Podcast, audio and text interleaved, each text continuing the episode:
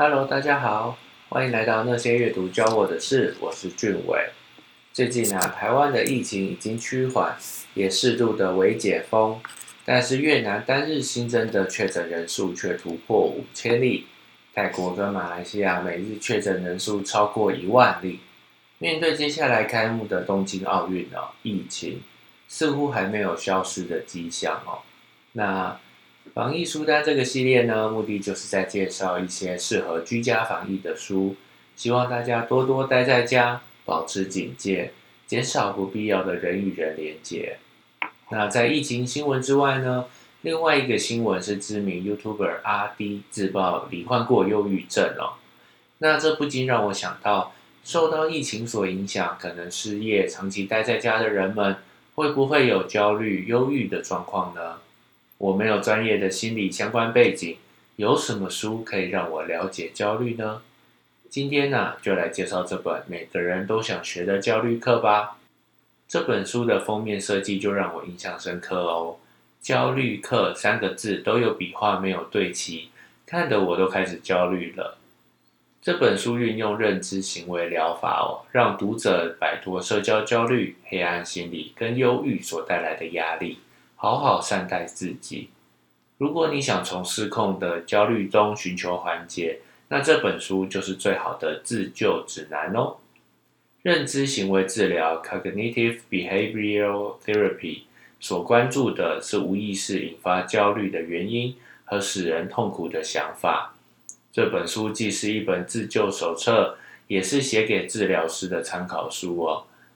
那这本书一开始就提到，恐惧跟焦虑本来就是正常的，就像吃饭啊、睡觉啊、呼吸一样正常。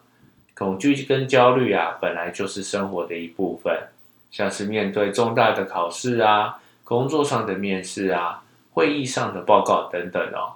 那感到焦虑可以刺激我们提前做好准备。生活中啊，的确需要一些恐惧和焦虑才能生存哦。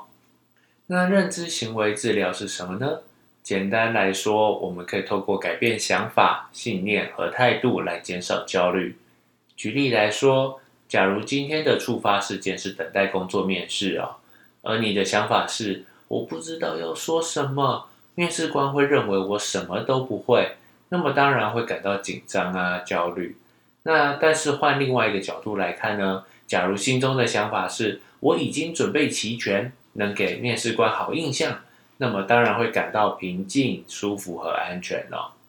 那认知行为治疗呢，是一种结构化口语的方法哦，利用推理和行为功课去改变想法和感觉，采用的治疗风格也相当多。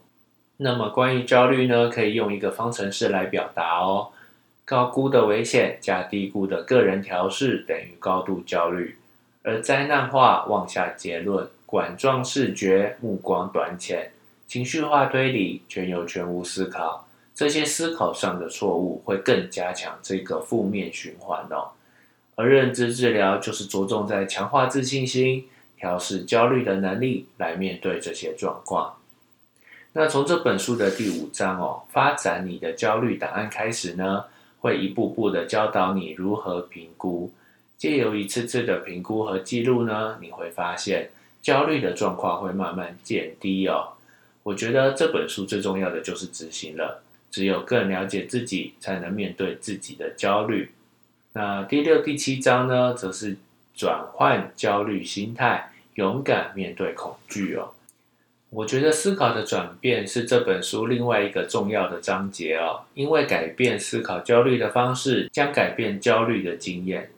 透过专注于各种结果的可能性呢，专注在自我调试的能力，去勇于解决问题的能力，将减少焦虑的产生哦。那今天介绍的这本书以满分五分来评分的话，阅读难易度三分，因为是大众取向哦。